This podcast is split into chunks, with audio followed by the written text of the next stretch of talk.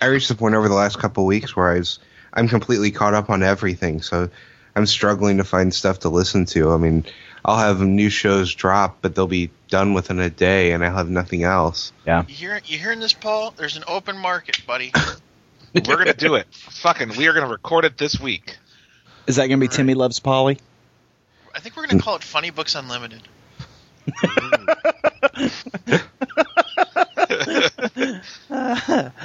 I call it Ultimate Funny Books, but then I wouldn't listen to myself. So I like Timmy Loves Polly. I've already talked to Paul about what the artwork should look like.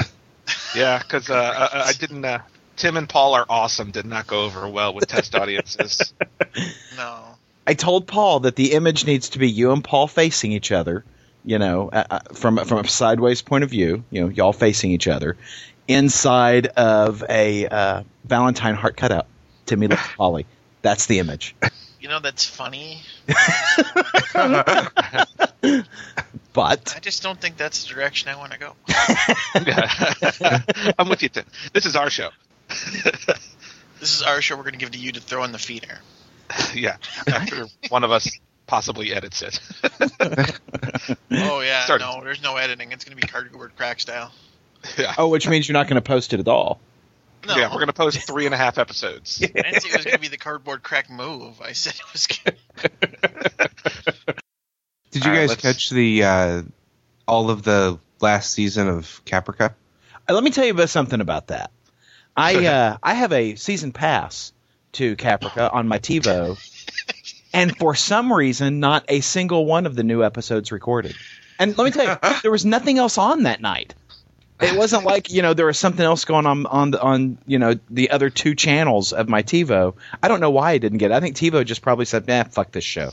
Yeah, I didn't re- even realize they were showing them until uh, I looked at my recorded shows, and here's the rest of the season. I don't know why it sounded like this, but it's like Wayne said, "Hey, did you see Peter Pan?" And Aaron's like, "I have an e-ticket to Never Never Land. Let me tell you, I go there every day.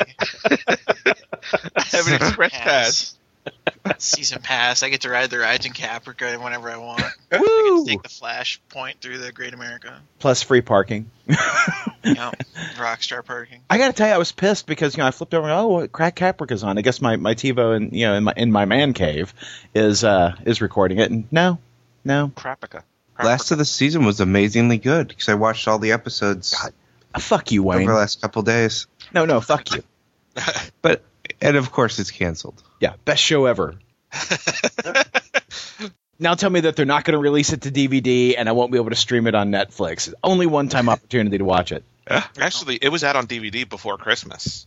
They, they were they've been out on DVD since like mid December. The final episodes? Final Yeah. five episodes. Oh, really? I didn't know that. Yeah, Now it's you know. Hulu, Aaron, but it's only in French. So. Yeah, it's Region Two DVD, right? It's only on French with Spanish subtitles. oh, nice. Aaron's like, "Ah, I guess I'm taking a class at the community college. Donde está el Cylon?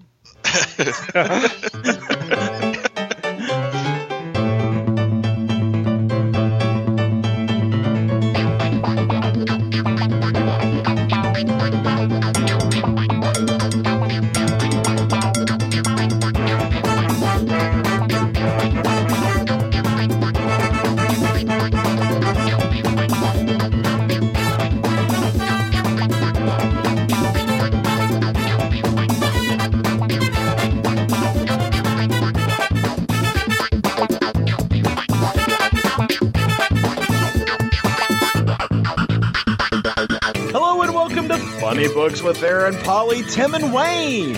I'm Aaron. I'm Polly. This is Wayne. And this is Tim. Did you already break all your New Year's resolutions? I haven't. I, I really didn't make any resolutions this year. Ooh. Well, that's how you. That's one way not to break them. exactly. I still haven't bought a Grant Morrison book this year, so I'm doing good. Oh, or reprints, Wayne. I don't think I've got a reprint this year yet. We're watching you. yeah, it's only a matter of time. I finally got to see the premiere of Young Justice, though. Oh, what'd you think? It's uh, it- they cut it in half, so I only saw half of it. but absolutely loved it. I can't wait to see the rest of it. I was uh, blown away to actually see Batman, Superman, all of them there. You know, because all like Teen Titans couldn't get Batman or any of the other DC characters, so it's cool to see that the show is actually going to have anyone that it needs to have. Yeah, it's nice to see him have have uh, you know carte blanche with the DC archive. I don't like Robin's voice though, and it's kind of some of the voices are throwing me because I recognize all of them. They've got some real big, you know, voice names in there, so it's kind of it kind of throws you at times. It's like, well, that was Cyborg on Teen Titans, or that was you know someone else on this other show. When is the series due to start up? Is it already started? Yeah, they started on Friday, January seventh, but they started with uh, the episode we saw, the two-part Right. episode that they're just you know. So th- that's the first two weeks. And they only showed the first part of it. Okay. Yeah. So, were you, were you surprised when your mom popped up in the episode, Wayne? No, I have no idea what you're talking about. Maybe Obviously- the second half. maybe. Yeah, that must be the second half when the monsters pop up. When the Cthulhu penis pops into the episode. Did I uh, Yeah. did I see correctly that the Cape premieres on Sunday? Yes, a two-hour episode. Uh, Are you excited, Aaron? I don't know that I'm excited, but I'm I'm curious because you know I, I know some people have said that they didn't like the previews to it, but I've kind of been intrigued by the previews, so uh, I am going to uh, watch that. Well, and uh, supposedly it's already premiered on the DC Comics app for uh, your iPods and iPads and iPhones and all that shit. Oh yeah, So you can watch a two-hour episode on your phone if you want I think I'd just rather you know watch it on the TV. on the television. That's right on on the picture box. So 1990. Jeez, Aaron, get with the times. I'm just having to write down write down notes to go set to record when we're done recording here. Yeah. Oh crap! I forgot to record Primeval last night. Does anybody watch that show? No, No. No. I watched some of the first season. It's a good show. I'm surprised you guys don't watch it. So the year is really not off to a good start with comic book releases, or with this, was a s- podcast. or with this podcast. Brutal honesty for the win. this was a sad, sad week for comics. Did anybody else notice that? Oh, I noticed yeah. I only had four books. I didn't yeah, have I- anything that I really wanted to get. I, I happily observed that my uh, comic bill this week was less than twenty dollars. Yeah, mine was too, and I threw two comics in I wasn't planning on purchasing. Yeah, as did I. Yeah, same here. I- It's been a I couple I of uh, couple of weeks of like two, three bucks. Five bucks, six bucks, something like that. It was pretty awesome. Yeah, it's pretty nice when DC starts dropping their shit to two ninety nine. Right. Of course, it's not going to make for a good podcast, but save me money, so that's good.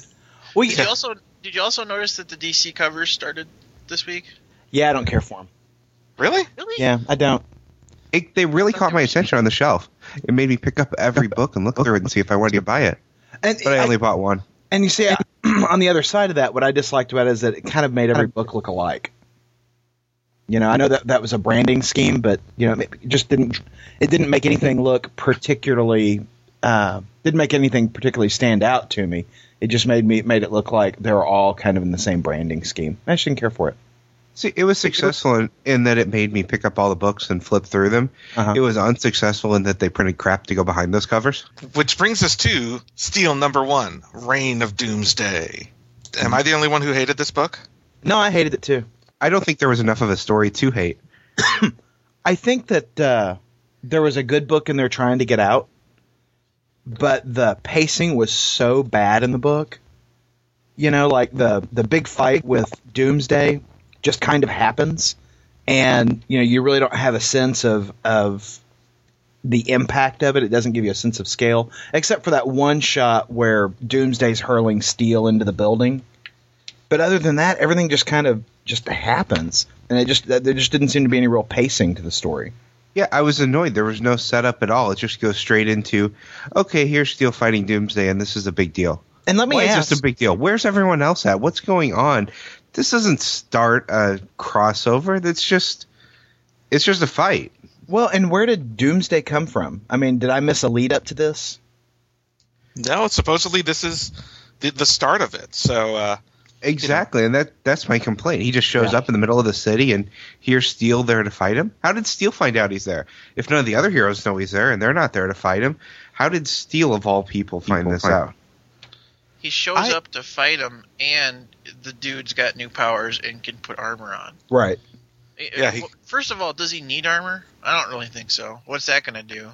I mean, if Superman can punch him in the face, Yeah, and I'm kind of right there with you, Tim. I mean, why would Doomsday, who can take the worst that Superman has to offer, need to adapt to Steel's armor? Now, I can understand his need to adapt to the nanobots that uh, Steel injected him with, but the the notion that he needs to adapt to Steel's armor is a little ridiculous to me. Well, and the worst part about it is the art doesn't sell it either. No. I thought this this when uh, my comic book guy told me, "Oh, it's Ed Benes." I didn't realize that. And I didn't realize it either. But you know what? After reading the book, I still don't realize it. This doesn't look like his normal art. No. Well, and they do such a bad job of making you feel like this is an important fight that they have to throw in all of these fake news reports telling you how big of a fight it is. Yeah. And they fail in doing that because it's just they're just calling back to the fight with Superman, which was so much more epic than this one was. Well, and you know the the attempt at iconography from the death of Superman, like that last page where Steel's hammer is is sitting there on the ground, and you've got a piece of his cape fluttering in the wind, and then his weeping uh, niece over there, and you're supposed to go, "Oh God, Steel's dead! Oh my God! Oh my God! How will we ever go on?" But you know, Eh, You have no reason to think he is dead. Exactly, because he's been carried away. So I, that that panel made me laugh, as opposed to making me feel the power of the uh, scene. Because I was just like, man, what a what a what a weak grab at some of that nostalgia nostalgic sentiment from the death, the death of Superman. Now, That's you know, what this whole book was was a grab at the death of Superman. yeah.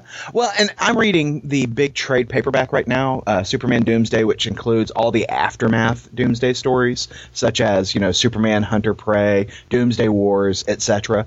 And all of those stories were better than this one. Even the crappy ones in there were better than this one. You know what else I was annoyed by? Steele's talking about him and the other three Supermen that showed up to take Superman's place, and talking about how you know the heroes they were and the things that they were doing, and he's including Cyborg in there. Uh huh. Yeah. The guy that destroys Coast City is evil through and through. Yeah. He just throws him in there as he's another guy that stepped up. Yeah, one of the nastiest villains in the DC universe, and he's like, yeah, you know, he stepped up to the dream of the Superman. You know, I'm just like, really? You don't want to correct that a little bit? Yeah, think this is I what that- all four of us signed up for. No, that's not what Cyborg stand, signed up for. He signed up to destroy Coast City. Yeah. I think the news feed failed because they didn't have a telechopper here. An HD telechopper. That's right. I think the biggest fail of this book, though, is at this point we still have no idea what Reign of the Reign of Doomsday is. Doomsday showed up, fought Steel, jumped off with Steel's body. Yeah. If this is Yeah. the beginning of the Reign of of Doomsday storyline, storyline, we still got no clue what that storyline is. Yeah, Well- and I need I need the I need Doomsday to look like Doomsday. I mean, I, they call me a purist, but I, the part that I like about that character is he's a force of nature. He's an icon. Yeah. And if he's, you're going to put make him metal and make him fly and all this stupidity, it's not going to be the same character, and it's gonna it's gonna fall apart before it even gets to the crummy writing. Yeah. Well, and correct me if I'm wrong, but didn't we already establish that Doomsday had some intelligence and can talk? A little bit. You know, like he he, he would say, uh, you know, Krypton, and you know, Superman. You know, and my favorite, Metropolis. that was really the extent of it. Yeah. In the following ones where he showed up and he actually was having conversations, it was I think Brainiac Yeah. that was in his mind. Yeah, Brainiac was all up in him. Uh, Yeah, and you know how that went. Hey, Doomsday, I am in you. You know. do you feel me? I gotta say, another thing that this book did for me, besides killing my interest in this Reign of Doomsday shit. Yeah. well, okay, so there's two ads in this book that I want to call your attention to. At least I think one of them is in here. The Rise of Eclipso Oh yeah. yeah. in Justice League of America. I like Eclipso, Ugh. but I just, damn, I just, I'm not gonna buy Justice League. I Well, refuse. Yeah. You know, I read uh, the Starman and Congorilla book this week, and they're on the current Justice League. Um, and I and I re- enjoyed the book quite a bit, and I was like, oh, you know, maybe I'll pick up uh, Justice League, you know, and give that another shot. And I saw that Eclipso ad, and I just can't stand Eclipso. Sorry, Paul. Um, Really? yeah, I, I just hate him. I was like, ooh, I will not be picking that up. I still have that old Eclipso comic. Remember they had a crossover one uh, summer. It was like Eclipso: Yes. The Darkness Within, and the first Yeah. one had a little purple plastic gem on the cover. Yep. Still have it. So But, is uh, it bad that this DC Universe Online's Legend comic looks better than the Superman book that's being printed right now? it looks better than the book you paid for. Yeah, exactly. yeah. But even the art, I thought on that one was kind of weak. On the um, the the preview for DC Universe Online Legends, art by Howard Porter and Adriana Melo. You know, it's a tie-in to an MMO. I expect it to be half-assed. Actually, the, the, the story follows one of the one of the trailers for that DC Online. So if you really thought that was at least halfway interesting, you should see the trailer because it's badass. Yeah, the trailer is badass. Not that But- the gameplay is going to be like that, but Does anybody is anybody going to pick up uh, the Universe Online Legends comic series? At least the first issue. Uh, no. Probably not now. Nope. negative. Tim A? No. All right. So moving If you along. hear about that, piss off. So, what's your what's your what's your next one, Paul? If I was Oh. going to play the game, I'd pick it up, but I don't plan on playing the game.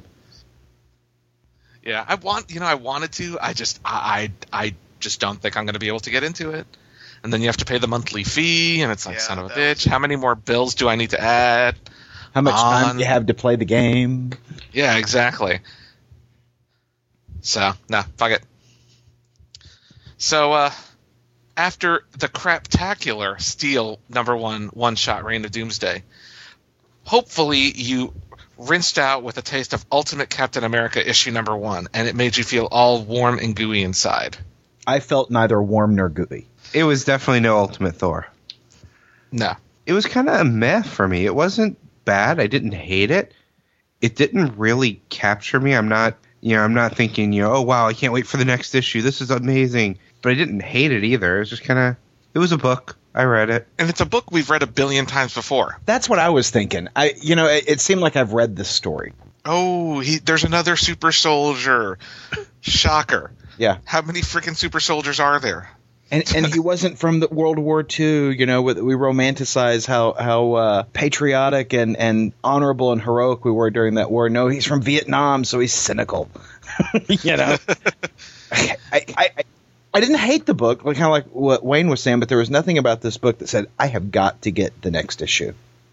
You know, Uh, I did like the artwork. Um, Yeah. I, I thought the artwork was was was good. I, I really liked the storyboarding on it. I thought it flowed well. Um, but the story itself just didn't grab me. And I will say that there was a part of the book that I had to read a couple of times just to make sure I understood the flow.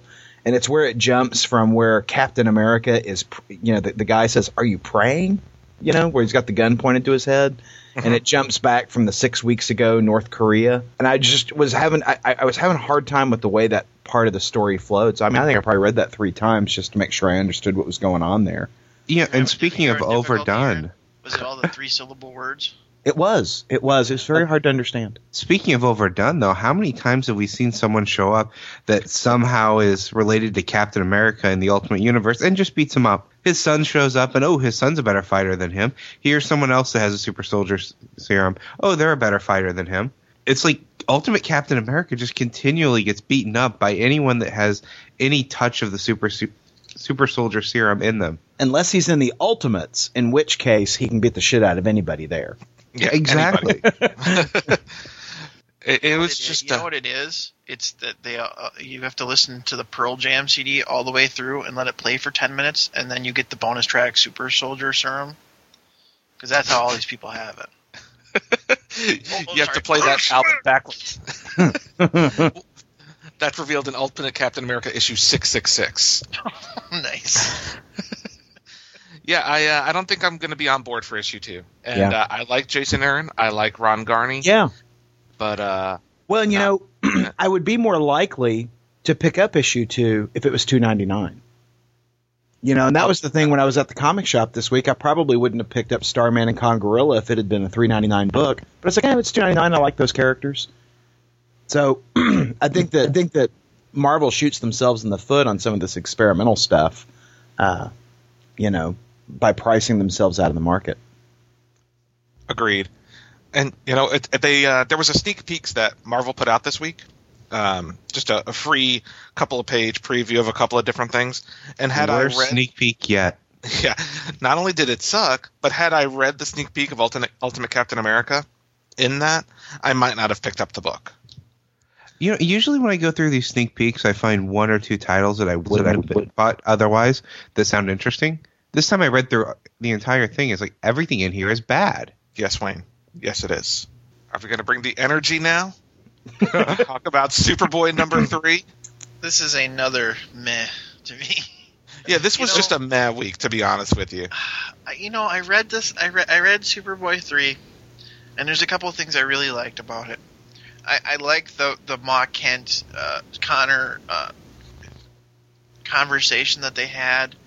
I really enjoyed that when when he was talking to when he was talking to Bart Allen. I, and I was like, oh, this is going to be great. This issue is going to be about them raising funds to you know help farmers in Kansas. I'm totally down. And then this little bastard shows up from the future, and I'm like, ugh, really? You know, it's like there's so much they can they can do. There's so much stuff in Smallville that they can they can focus on and have a good story, and it just seems like they're they're not they're not firing on all cylinders to me. Well, and I feel like this story is too much of Smallville, and not of the town, but of the TV show. You know, uh, it, it really does stretch credibility that Connor Kent can hide his secret identity when Superboy is always showing up. You know, at this, I mean, this isn't the 1950s and 1960s where you can tell these stories and and suspend that disbelief that uh, you know you can have Superboy wandering around and his big cover is uh, his glasses. I mean, he doesn't even have a, a, a cape. you know, he's wearing the same clothes except he changes his shirt. Well, true, but you also see that this is the second time in this in three issues that somebody's caught him. So Yes. maybe maybe they are kind of hitting on that. But Yeah, I just don't like the way that the direction of this book is going. yeah, and I also don't much care for the art. The art's bugging me on this book. Yeah. Uh, Oh, you know what? That's how he fools people because he has the wristband on when he's Superboy, Uh huh. and when he's not, he doesn't have the wristband on. is that what he does? yep, That is how it's done. Uh, Yeah, you know, this, this- the three issues now. This book has been a series of good moments, but overall uninteresting stories. Yeah. You know, the Parasite Frogs, good moment. Yeah, Him talking Parasite to Bart Frogs. Allen, good moment. But overall stories, meh. Yeah, and So- I didn't I didn't like what he did with Simon Valentine. It's like, yeah, you can't I can't see you in class because I'm gonna see you outside of class with Superboy. It's like so we're not going to be friends anymore at school, so I'm going to taunt and mock you like everybody else does. In like, fact, if you'll assume the position, I'm going to pants you. right, right, time for a wedgie. Yeah. No, but it's like use a That sounds brain like an power. interesting character. It's like, you know maybe you should wear a costume when we're you know superheroicizing, and then we can still be friends in class. So I don't have to ostracize you, so you turn into Lex Luthor. That's right. Yeah. Jiminy Christmas. It was just, and you know, and, and the, going back to Aaron's point, he throws on a fucking pair of glasses. Seriously. And now half the people in the school already know his secret identity. So what does it matter? You know? Two out of two out of a class of ten. Yeah, and I'm It's- thinking, I'm thinking It's like that- he's Clark Kent on Smallville. Everyone knows who he is. I'm thinking that Superman would not be pleased to know how many people know that uh, Connor is Superboy because I mean that leaves Ma Kent awfully vulnerable. You know, not to mention ninja, Lois. though. Ma Kent's a ninja. She'll take care of herself. She's last She is. She defeated Blackest Night Lois Lane. She can defeat some shit. Uh, defeated Galactus off panel. Yeah. and Squirrel Girl.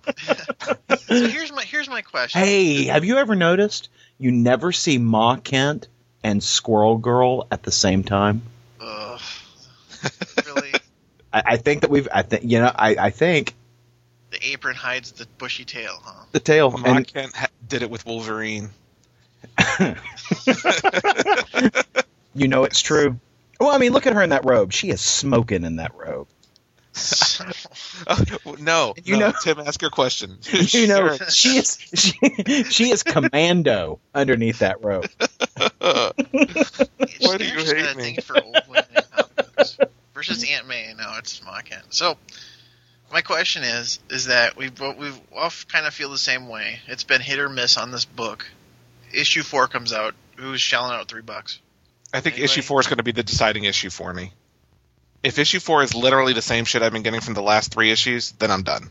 I think I got to give it one more issue too. I, here's what I think is sad is that I am so disgusted by the Psionic Lad storyline that I hate to say that issue four is going to be my deciding factor for them because I don't think they can redeem it with the Psionic Lad storyline. That's that's a fairly good point. You know what I'm Yeah. saying?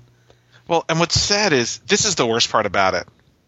Issue five is the Superboy Kid Flash race. We got to go through at least issue four to get to the good stuff in five. Yeah. Yeah. So it, it sucks because you know I really don't want to buy two more issues if I'm going to keep getting this quality. Yeah, but look at it this way: they're two ninety nine each, so you're only spending six bucks versus that's a good eight if it was a Marvel book. So you're saving money on the crap you're buying. I do appreciate that. This, you know what we call this, Paul? Fiscal responsibility. Indeed. if you're going to buy shit, make sure it's cheap shit. That's right. Now, you know, also, you're going to get a letters page. Ah, that's true. Now, DC announced this week the return of the letters page to their comics.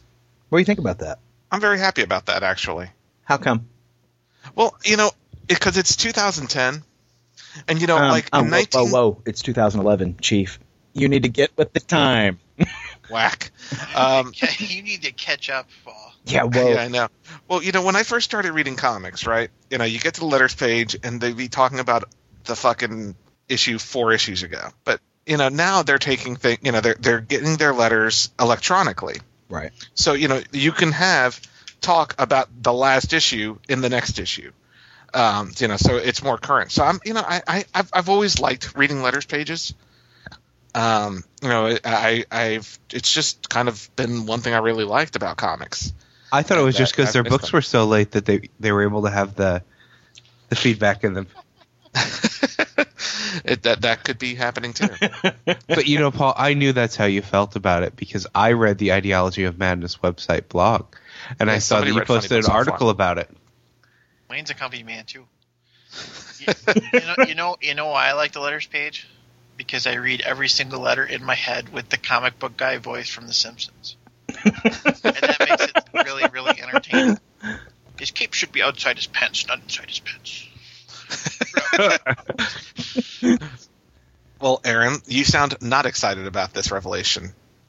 I, you know, I'm I'm neither excited nor not excited. Exciting. Yeah, I.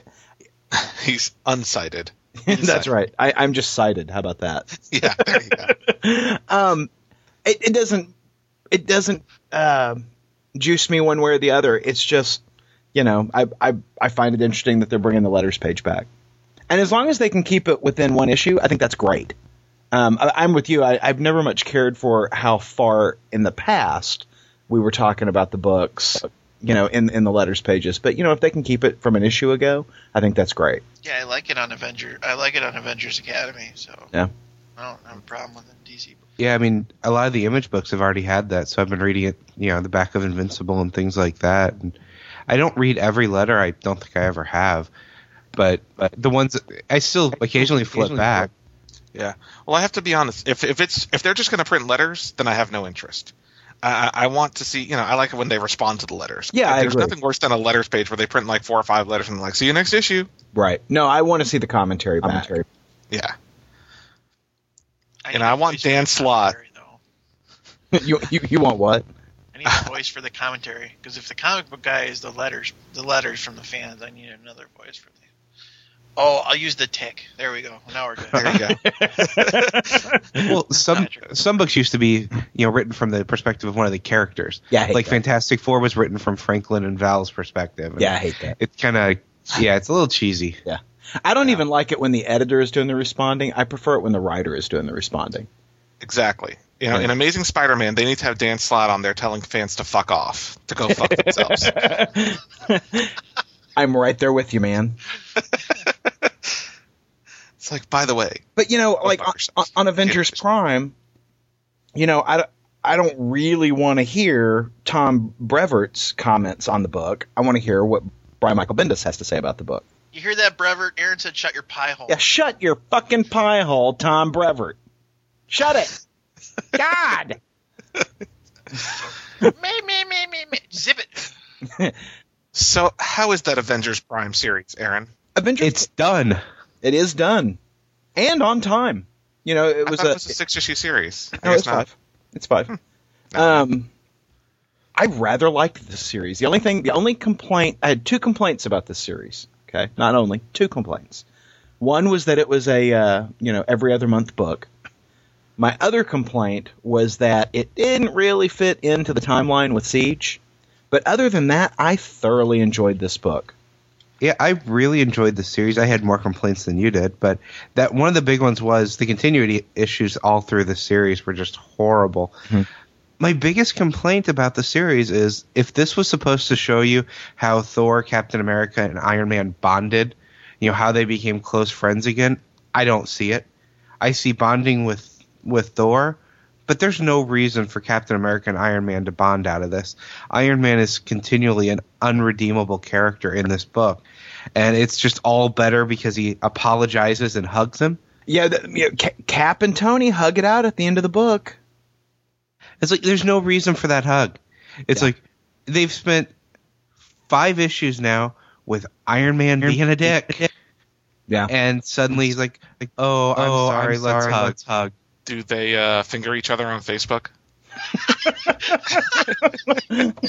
Well, there was some dry humping. There you go.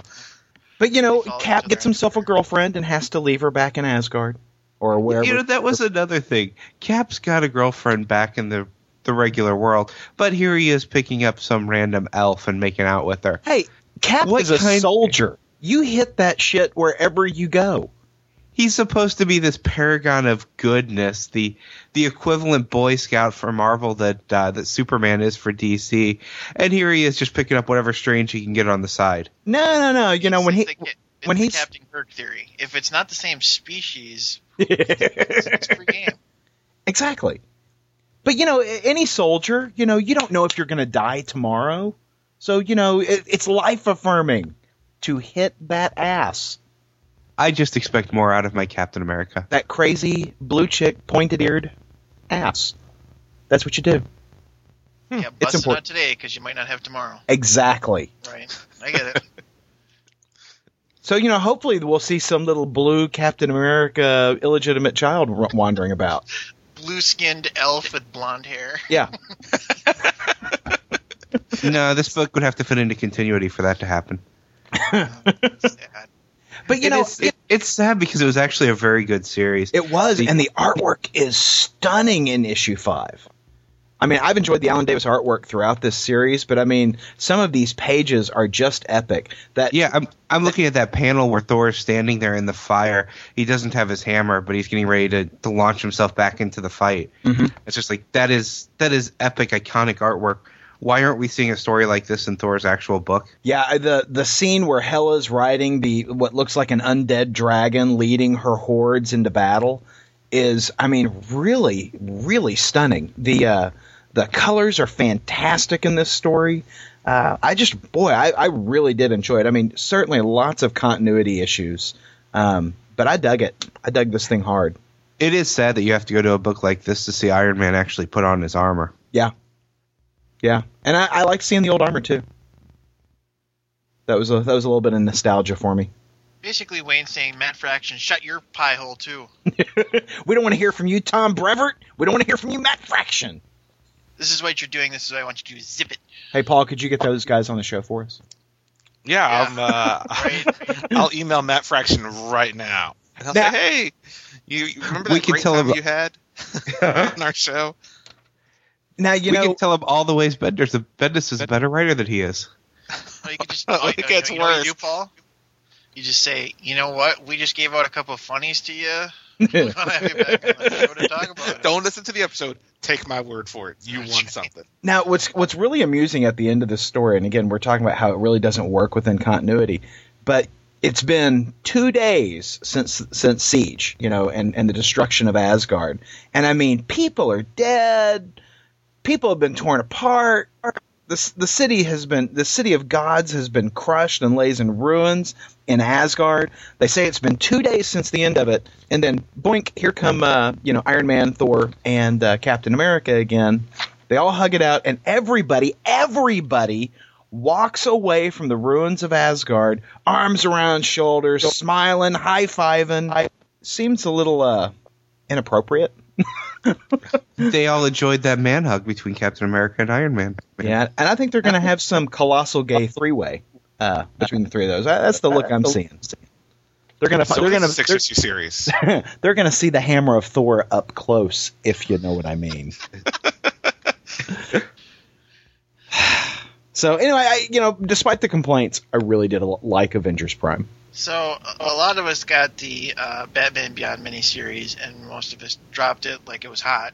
But Yeah. uh, Paul decided to take the plunge when they decided to make it a, a new series with the same creative team. So, Paul, Yeah. how, how did you uh, enjoy it? So Batman Beyond, I think, won our worst miniseries of 2010 award, funny award. Like an idiot, I went ahead and picked up Batman Beyond number one of the ongoing series because I was suckered in by this beautiful, beautiful Dustin Nguyen cover. I gotta say, I actually enjoyed issue one of Batman Beyond the ongoing more than I enjoyed any issue of the miniseries. Um, it, it, it seems like the writing got a little better yeah, it, the, the the characters feel a little bit more like the characters from the show. They they talk a little bit more like the characters from the show. Bruce Wayne's not such a douchebag, you know. Terry actually doesn't refer to him as Mister Wayne in every word balloon, that type of thing. You get appearance uh, an appearance by Justice League uh, Beyond or Justice League Unlimited or whatever the hell they were called in the future. Um, I, I actually, uh, other than Superman, Superman Beyond's not there, but it, it's actually not a bad issue. And for two ninety nine, you know, I don't regret picking it up, which is, you know, scary. So, I, you, is it going to be something where you're gonna you're gonna continue with it? I think I'm going to buy at least issue two. From what I hear, um, the way it's going to be done is it going to be in three issue arcs, kind of like Batman and Robin. So I might be on for the first arc. We'll see how it, you know, we'll see how it turns out. But the first issue was good enough for me to buy the second. You know, and that's uh, you know, considering that's the first positive review I've given to a book this week, that's a, a sad, sad thing. But um, you know, th- if it was three ninety nine, I wouldn't have bothered. So the the two ninety nine price point was definitely what uh what drew me in, and you know I was still able to pick up a book that I hadn't planned on buying and still keep my you know my thing under my bill under twenty bucks. So you know I, I think it was a decision well made, and so I will report back at the end of the three issue story arc, and I will let you know if it was worth it or not. We look forward to that. Everyone looks forward to it, Tim. Everyone. Everybody, even I could in the care less. Far, even in the far echoes of space, people look forward to hearing how Aaron and Polly feel about comic books. That's true. That's true. Even in the Cancerverse, do they listen to funny books with Aaron and Polly? well, that's all they listen to. It's it's not just on a continual loop. yeah. and uh, particularly it's it's that first episode we did, Paul, where the where the time track wasn't right and it was just echoed the whole time. That's the one episode that's just on a continual loop in the cancer verse. No, it's last week's episode. I don't want to go back to last week's episode. So uh, the follow up to the Thanos imperative, Devastation, uh, came out this week, in which who'd have thought that ne'er do well Blastar from the Negative Zone turned on his allies? I can't. I find this unconscionable, Paul. Turned on his allies, the Inhumans and the Kree and the Shi'ar, and attacked them. I just, I, why would he do such a thing? He's a scumbucket. I just, I, I find it shocking, shocking that he would do such a thing. Yeah, so essentially, this issue was uh, just basically a precursor to the Annihilators miniseries that we discussed previously. That's starting up, I think, in February or March. I think that's correct. I think February.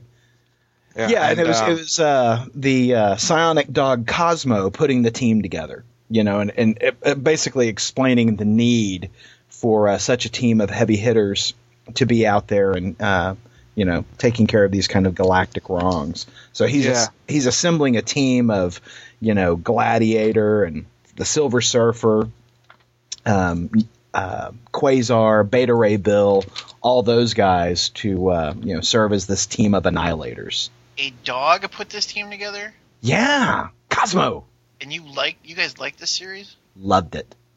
Yeah, and you know, and what's funny, my favorite part of this is that Cosmo. He so he's putting together essentially a new Guardians of the Galaxy. They're called the Annihilators, but the premise is that they're a new Guardians of the Galaxy.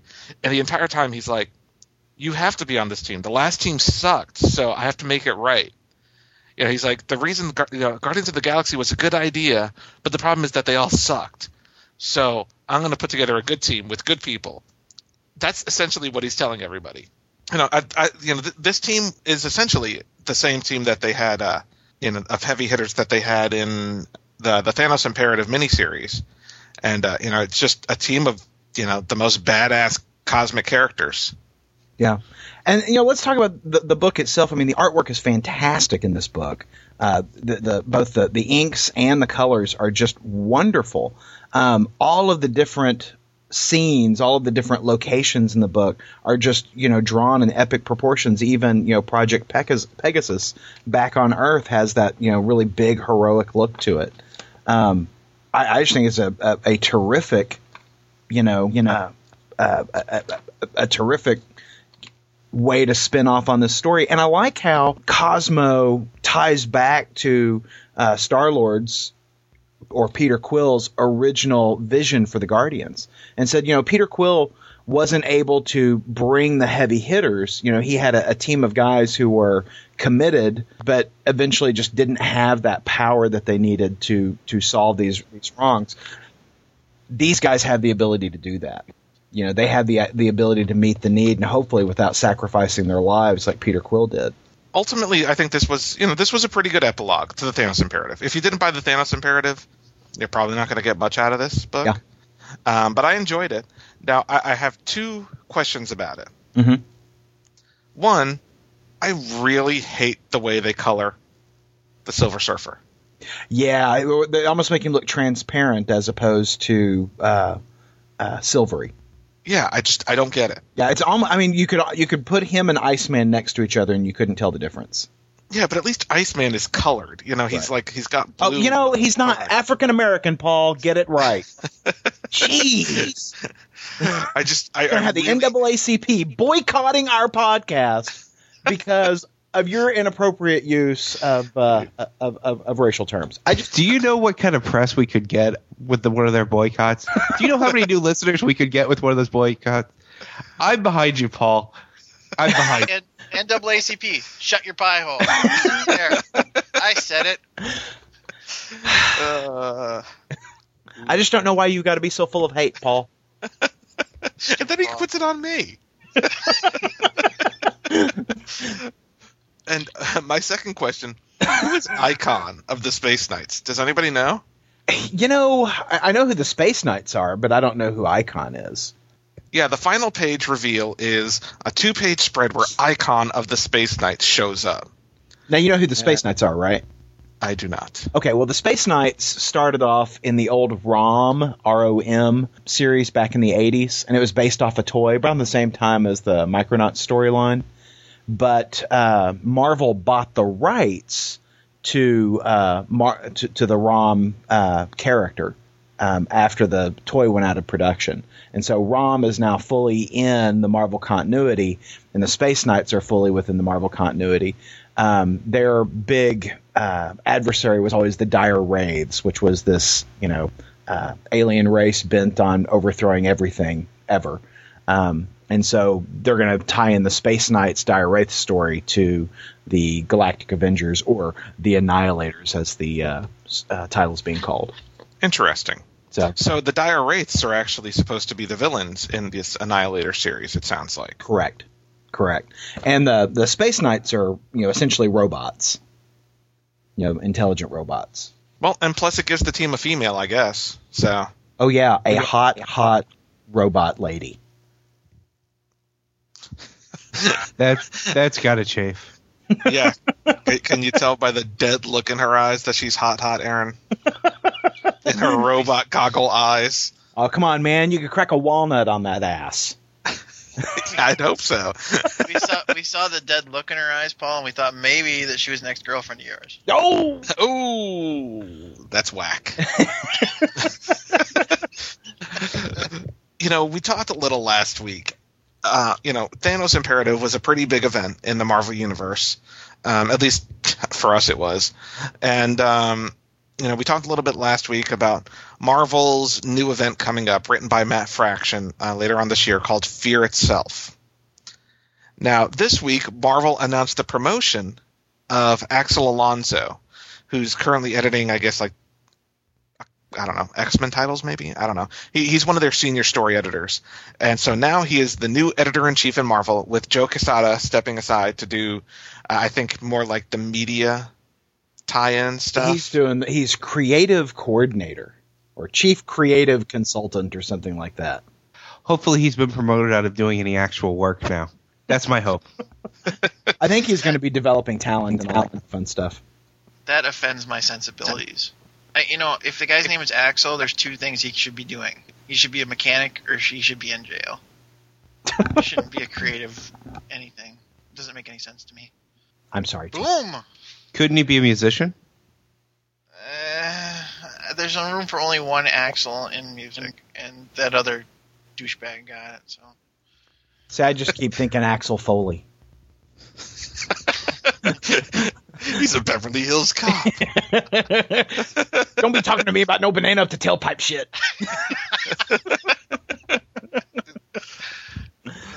so with Axel Alonso stepping in, I'm assuming we're going to see, you know, some more changes to the Marvel universe. You know, the Joe Quesada run as EIC of Marvel. You know, you had Civil War, Secret Invasion, House of M, Siege, all that stuff. You know, all universe changing bullshit. And so, you know, we, we we've kind of given some thought into how would we change the Marvel universe? What event would we put together that could change the Marvel universe were we the editor in chief? You know, so you know, if we were like Joe Quesada and we're mandating some editorial shit, what event would we mandate? Wayne, why don't you start us off? All right. Well, I'm sick and tired of heroes fighting heroes. I'd like to see some villains fighting villains. I think. I think for me, I'm. I'm also tired of all the uh, the various Avengers teams. It needs to be pared down. I'd like to see a lot of the villains of the Marvel universe wiped out because there's a lot of really crappy villains, and I'd like to see a new wave of new villains come in. So I think that uh, I would do a big event where the villains basically have their own civil war, and the heroes are trying to keep things kind of in line. You know, basically try to deal with the fallout while the villains are wiping each other out, and just just clear the stage. So, who would you have a central character? Do you have a central character in mind for, for that storyline?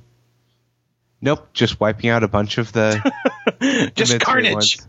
I mean, I'd like to see Doctor Doom grow out, and, you know, grow and become one of the big villains of the Marvel universe again. I uh, I'd like to see Magneto back in that role for X Men. Basically, I want to reset to the to right before the early '90s. That sounds good to me. Yeah. Timmy, what about you? Secret Wars three. That's what I want to do. The Legend I of Curly's I love- Gold. I love. I love. No, we're gonna. We're not gonna have the curly fro beyond. review, but- no, the, the, and the second one kind of blew, but the first one where they're on a different planet, there was a lot of cool moments in, the, in that, and maybe it's just my nostalgia, but I I love that scene where the Hulk was basically holding up a mountain and Spider Man. You know, that is exactly the image I was thinking of, Tim, Yeah. that, that cover where the Hulk is holding up the mountain. Yeah, and everybody else is like, "What can we do?" And then you'd have like these lame ass heroes like Hawkeye with their thumbs up their ass because they can't do anything because they're under a mountain. you know, I want to see this like this big, stupid, completely Deus Ex Machina transformation from all these heroes and villains from Earth to another place where they can rumble again. Mm-hmm. There was a lot of cool moments in that book where you'd have, you know, the the, the villains were working together, but they weren't really working together, and everybody kind of knew it. So they were all like, "Yep, we'll go do that," and they'd turn around and go, "Okay, well, they know we're not going to go do that. Let's do this." so you'd have little cliques of villains, and you know you'd have somewhat of a cliques of heroes where um, it was just it's just I thought it was cool, and I, I would love to see that again. And it's completely campy in 1980s, and I get that, but honestly, I'd, I would buy it. It goes back to what I miss. I miss good versus evil. We're not seeing a lot of that in comics. We're seeing a lot of hero versus hero still. Even with the heroic age, it just keeps coming up over and over again. Yeah, and hero versus hero is somewhat interesting, but it's not. It, it shouldn't overlap the what what comic books are about, which is you know the the big the bad guys versus the good guys, the white hats versus the black hats. And I think that a, a storyline like Secret Wars three would be would be like that. Would be the ultimate like western, basically. Mm-hmm. Yeah, I I would love to see a Secret Wars, you know, that the type of setting that you're talking about with some of the the, the current heroes and villains and the, and the sensibility of of you know 2011 comics. I mean, think about the Red Hood, you know, on that villains team in Secret Wars, and and you know how he could kind of run that team. I think that'd be awesome. Yeah, I was just thinking that I'd like to see the Hood telling you know Doctor Doom to back it off. Yeah. You know, just with his double guns. Yeah, Uh-huh. that, I think that'd be cool. So, Aaron, what was your idea? my my idea is more of an event than it is a crossover. Um, you know, it doesn't tie. It, it it will it would tie into some books, but it wouldn't be something that touches you know every the Marvel universe. Um, I really liked the way uh, Marvel used to do some of their big stories. Is they'd start small, they'd you know pop up in an annual, an annual, not all the annuals, and you know eventually wrap up. You know, you know eight or twelve months down the line. I, I kind of liked those where you'd have this this kind of you know uh, rolling story moving on. I was thinking about in terms of, of my event, and to give you an example of of, of what I'm talking about, uh, uh, the Kree Skrull War. You know, wasn't a great big epic miniseries that then tied into a bunch of stuff. It just happened throughout various titles in the Marvel universe. You know, and then eventually culminated in the Avengers books. Um, but you know, you had a little bit over here, and you know, Marvel Two-in-One, and you had a little bit over there. Uh, that's the kind of thing that I, that I really liked, you know. And each of those stories kind of stood on their own. You didn't have to have known what was going on in each one of those things. But what I was thinking is kind of st- starting and ending with kind of a a buddy movie sort of feel.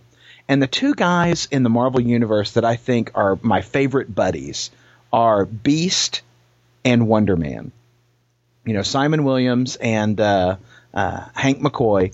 I just I love both of those characters. In particular, I love them when they're together. You know, they're they're they're funny. Uh, they're they are well rounded characters, and I just really enjoy what a good writer can do with them. So you know, I'd have them just starting off palling around, and they wind up getting into one adventure after another, and eventually it turns into that you know they, they find out that what's going on is these cult followers of Thanos have come to Earth because you know Earth heroes were involved in uh, the uh, Thanos imperative. And you know they're trying to put pieces together of what happened, and you know rescuing Thanos, etc. So it does turn into a big space story again, with you know Wonder Man and uh, uh, Beast as our central characters. But you know we get to touch a bunch of characters along the way as the story grows. Um, Thanos is eventually released. It turns into a big, ah, I'm Thanos and I'm pissed off and I'm gonna, you know, I'm gonna bring death to the universe. So, you know, we have all that to deal with. And meanwhile, you're seeing everything through the eyes of Beast and Wonder Man. Uh, and so, there, it, while it's all very big and serious and whatnot, and all super big action, you've got the humor that comes from these two guys. And at the end of the story, Beast is returned to his original pre Cat Beast appearance not his human appearance, still blue and furry, but he's not Cat Beast anymore. That's my I can vote Cat for Beast not does Cat suck. Beast. See, my idea was, you know, because you went with like an event, like a cosmic type event, and I went with more of a, a crossover, just because I wanted to kill a lot of people in the Marvel universe. I was like, you know, it's time to yeah to clear out some shit. And so I went with this like event that would team Kingpin, Blackheart, uh, Dracula, Thanos, and I had one more. Um, Zarathos. and they were teaming up to unleash Mephisto's hordes of hell onto the earth. That was my idea. And so, you know, so they were yeah, I went through this whole little outline thing. I got excited once I started writing it. And of course, it reads more like fan fiction than anything else. you know, and I'm like, you know, it maybe it's time to start killing characters because and actually kill them off. Like kill them off without a plan to bring them back in a reborn series. You know, I think I mean, it's been I think since the 80s that someone was actually killed off without any intention of bringing them back. You know, I mean, eventually, you know, they were brought back. I mean, you know, like um, the Flash, the Barry Allen Flash. When they killed him off, he was dead. Dude was dead for 20 years before someone said, you know what, let's bring him back. So I was like, you know, they need to kill some characters that with no intentions of having them reborn in the next year or two. You know, so I was thinking, you know, what characters can we get rid of in the Marvel universe? So I was thinking that you could kill off Black Panther, Moon Knight, Colleen Wing, Danny Ketch, The Punisher. You can kill like all five of them, and no one will give a crap. I would care if you killed Danny Ketch. I'd rather see Johnny Blaze die because Danny Ketch's Ghost Rider was always far more interesting to me. See, but you've already killed Johnny Blaze, so killing him again is kind of like, eh, we've already seen him dead. Unless he's going to die for good. That's what I want. I want to see him die for good, so we can get some just Danny Ketch stories again. You know, and of course Wolverine would die in the series. And I figured there would be, you know, and you would kill off all of the Hulks other than Bruce Banner. And and since this had to deal with Mephisto, you know that Mephisto would undo the deal that Spider-Man made with him, and then you know, and so it would, you know, him it, like that that whole one moment in time, brand new day thing, you know, so that's kind that deal is kind of undone. So you know, everyone kind of remembers both continuities, and you know they they have to work on resolving how it works. Um, you know, and that way you, you you'd get the supernatural element, right, of the Marvel universe. You get your street level heroes.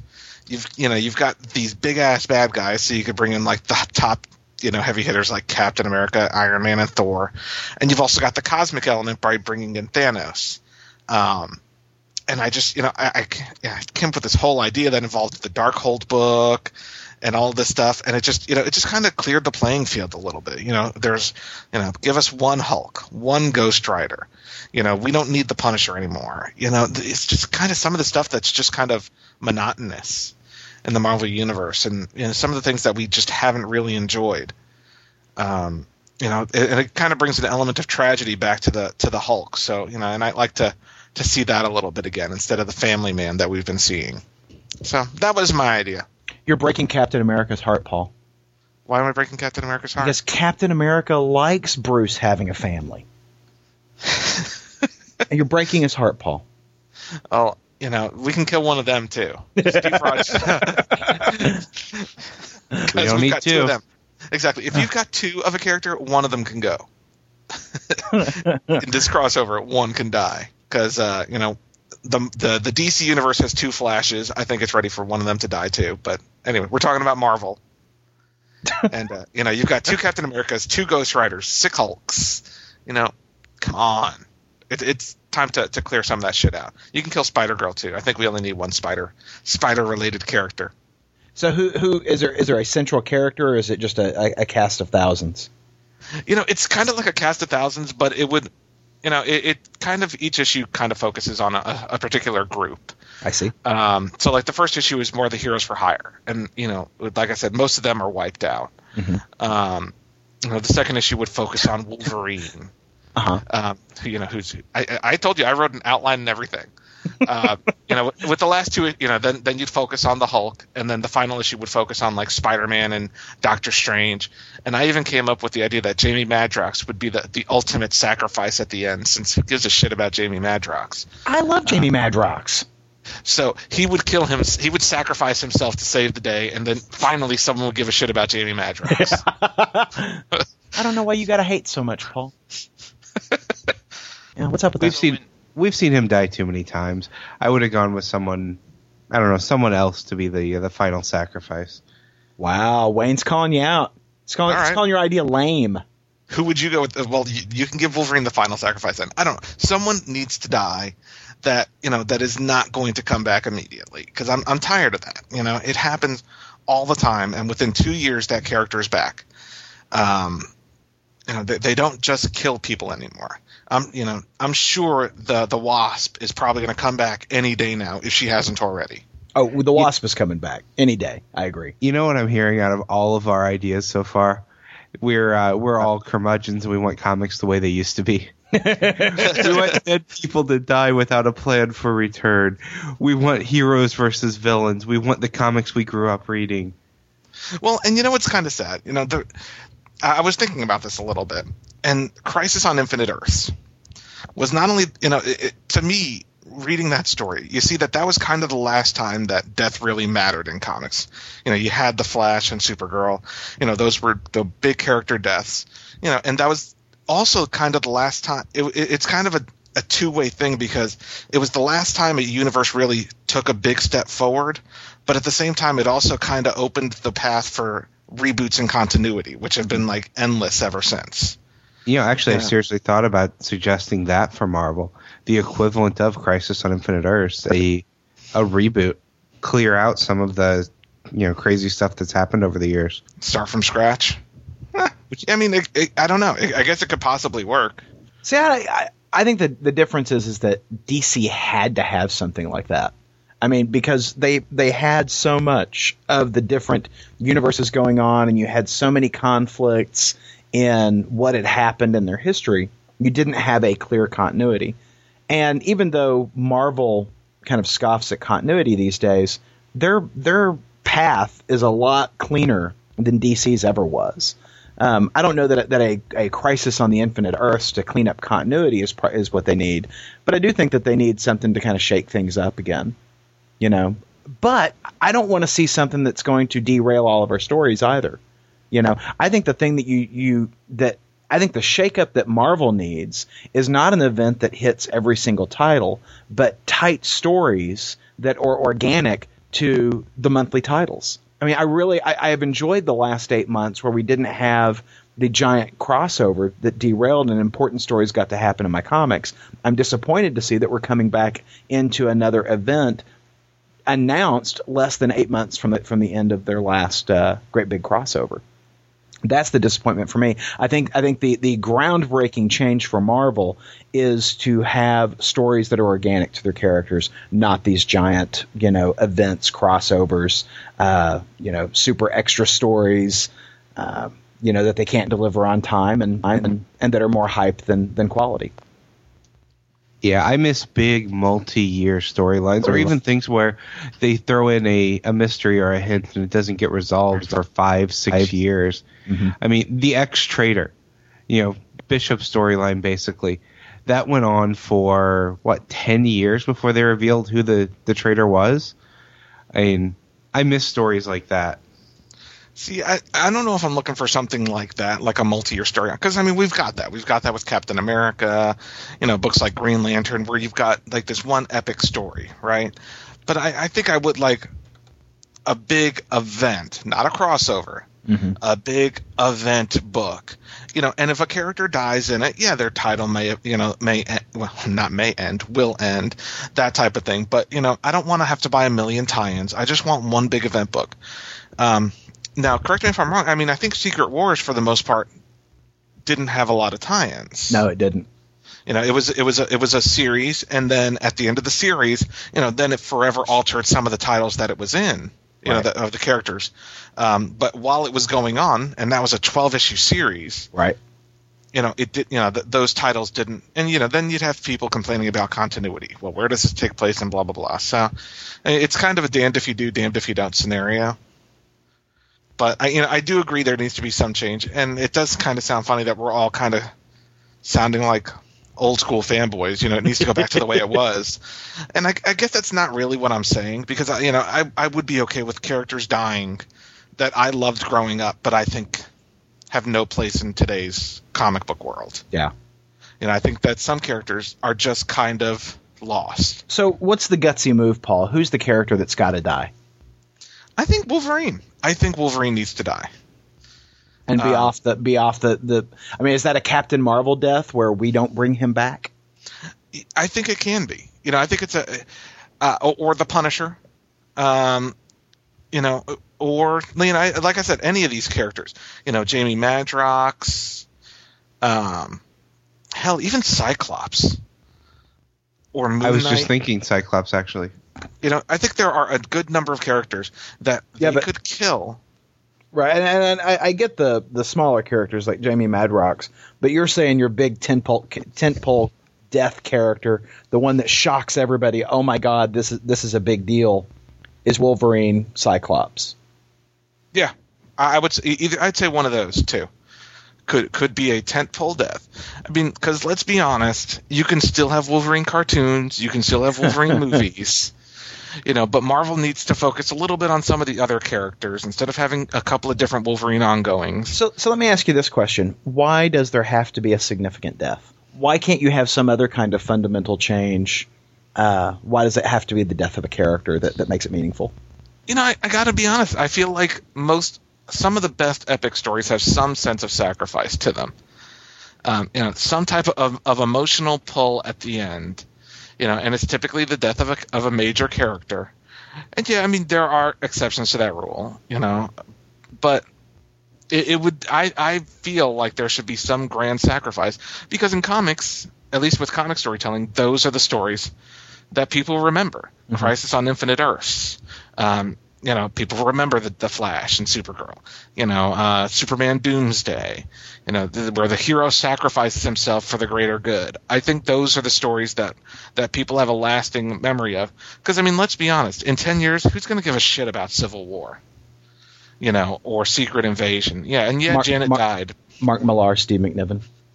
Yeah, other than that you know, or Siege. Fuck. I mean, we, we barely care about Siege now, and it's less than a year later. hmm I'm You know, supposed and to yeah. still care about it.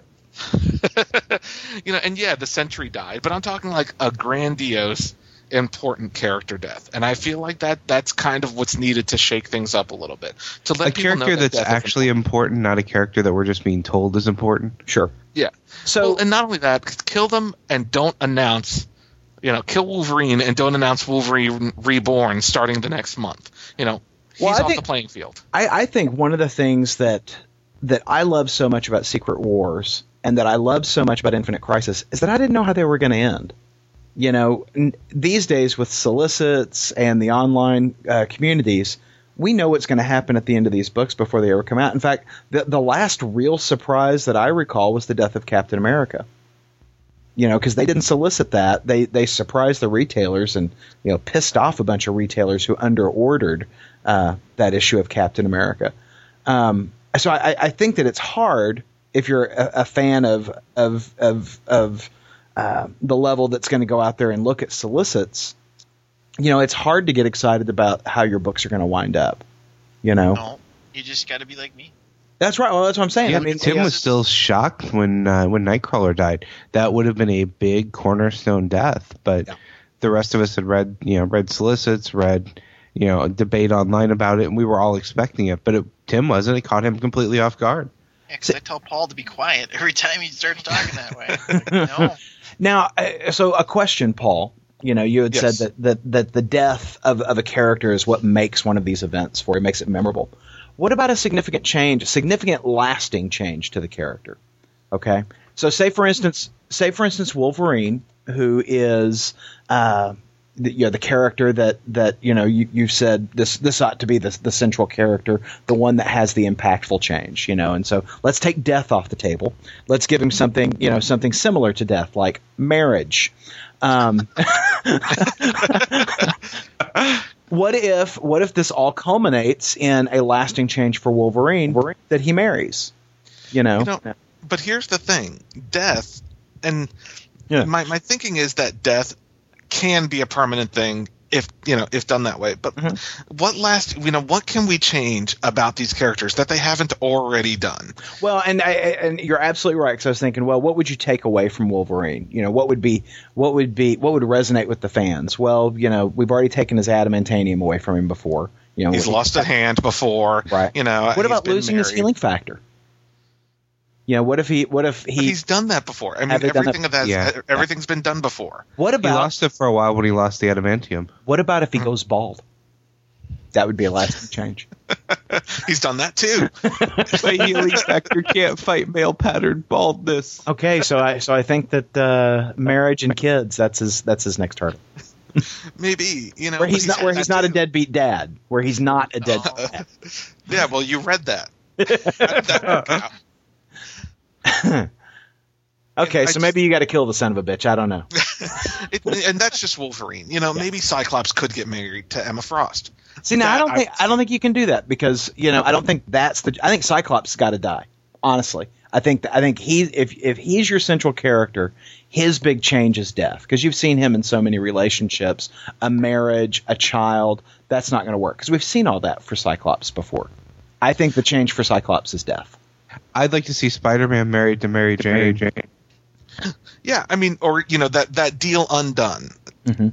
Um, I mean, for many characters, I think the only change would be death. You know, like I don't, I don't want to see the Punisher get married at the end of this event. You know, that's not, that's not. I don't want to see the Punisher run off and have kids. I want Well, to see the, you know, the Punisher. But Punisher maybe the die. maybe the change for the Punisher though is not death, but he resolves his anger issues.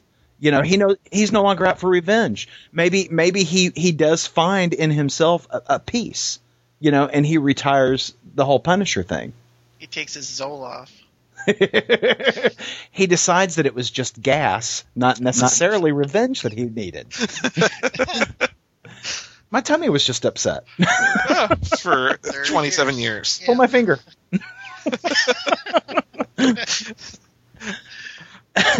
I Yeah. my my thing is is that I don't think that necessarily in order for an event to be memorable, somebody's got to die. We didn't have that in Secret Wars, and we and I think most of us have fond memories of Secret Wars. Um, I, I think that what you've got to have is lasting change, and we did see lasting change come out of Secret Wars. For instance, the the Spider Spider Man suit turned into Venom became a a a, a uh, hallmark of the Spider-Man franchise. I, but death does have its place. I, I think that you know there is certainly a good use of it. I, but I'm right there with you. I don't want you to kill the character off and announce a new book next week. I want to- Fantastic Four have a few extra kids. You can throw a few of them on the death pile. Well, and and you know, along those lines, I mean, I think that I think what makes these things memorable is loss, not necessarily death, but loss uh, to the character. So, I mean, imagine the change that you would have in Fantastic Four if Franklin died. You know, Uh, now that might change the tone of your book to something that you don't want to go to, because you know, uh, when when Fantastic Four is your family friendly book and you kill off a kid, that kind of changes the tone of your book.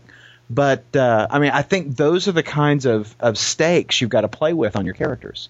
and I, I, I agree. And yeah, I said death, but you know, it it does. You're right. Lasting character change would be just as effective if it's a lasting character change. Agreed. You know, they don't do lasting character change anymore. They do six months to a year, eighteen months at the most, and then it's back. Yeah. Yeah, and then we have two Captain Americas. Right. So, of our uh, different events, which one do you want to see in print? Hmm. I'd buy Secret Wars three. Yeah, I would too. Yeah, that's kind of what I'm thinking too, or a combination of some of these combined. I mean, use Secret Wars to get the end result that we're all looking for, because we're all looking for a pretty similar result. Yeah. We want heroes versus villains. We want the stage cleaned up a little bit. A little bit. You know, I like Paul's idea. I just think that you got to aim a little bit lower than Wolverine to get it to maybe happen. Yeah, I mean, yeah, maybe, but so, we- we Squirrel talked- Girl. Squirrel Girl, absolutely. Throw her on the or the barbecue. Punisher. You know, it could be the Punisher, even though the Punisher has died before. Yeah, 'cause You know, that's the problem. Guns. You know, it's it's hard to find a character who hasn't already died. Uh, if we kill off Wolverine, we could have Franken Logan. Oh, Aaron. But you know what? That's a character that we have two of, right? We've got Wolverine and Dark Wolverine. Daken takes over the role. Wolverine's dead. Period. Well, and, and Done. yeah, the thing is, is that I, I like both Wolverine and I like Daken.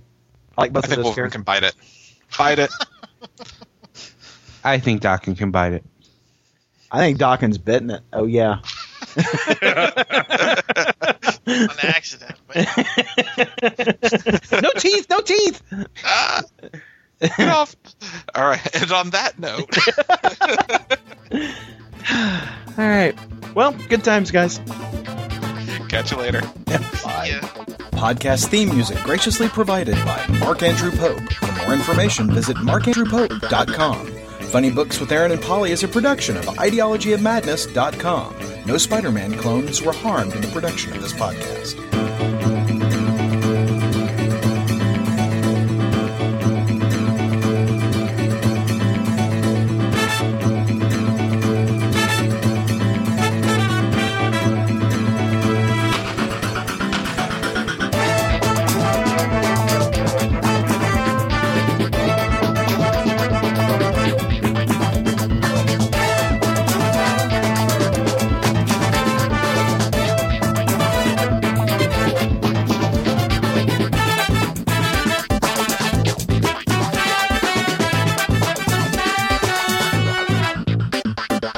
¿Dónde está el Cylon?